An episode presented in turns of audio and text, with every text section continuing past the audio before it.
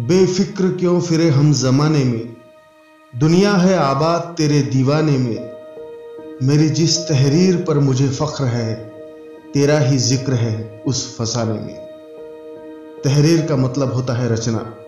फख्र यानी गर्व। बेफिक्र क्यों फिरे हम जमाने में? दुनिया है आबाद तेरे दीवाने में। मेरी जिस तहरीर पर मुझे फख्र है, तेरा ही ज़िक्र है उस फसाने में। वाह, क्या अल्फाज है? मान गए जनाब को, कितनी खूबसूरती से अपनी माशुका की तारीफ़ की है। हाय दोस्तों, मैं हूँ आपका दोस्त अनिरुद्धजीत शायरी सुकून डॉट कॉम की आज की इस बेहतरीन पेशकश में मैं आपका तहे दिल से स्वागत करता हूँ।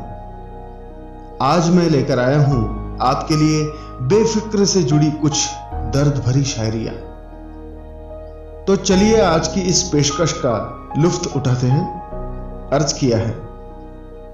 होकर बेफिक्र गुजारी ज़िंदगी अपनी, मुजिर हुई साबित यहाँ सादगी अपनी, रातों को जो सिसकता छोड़ गया, निसार उस पर हर खुशी अपनी। कभी कभी हद से ज़्यादा बेफिक्री इंसान को नुकसान पहुंचाती है। भले वह किसी के प्यार में हो या फिर अपने आप में। रातों को जो सिसकता छोड़ गया, यानी जो हमें छोड़ गया, उस पर निसार ज़िंदगी अपनी। ये दर्द कोई सच्चा प्यार करने वाला ही समझ सकता है। खैर, चलिए अब सुनते हैं हमारी आज की तीसरी और अंतिम शायरी। अर्ज़ किया है, बेफिक्र लोगों से आस नहीं रखते। खुशियाँ बांटते हैं, पास नहीं रखते। धड़कनों ने जिसे खुदा बनाया था वो अब मुझे खास नहीं रखते। बेफिक्र लोगों से आस नहीं रखते, खुशियाँ बांटते हैं, पास नहीं रखते, धड़कनों ने जिसे खुदा बनाया था, वो अब मुझे खास नहीं रखते। खुशियाँ बांटते हैं, पास नहीं रखते, ये तो ये तो बहुत बढ़िया बात कही शायर ने। पर धड़कनों ने जिन्हें अपना बनाया, वो अब हमें खास नहीं समझते, इसमें दर्द बया हो रहा है।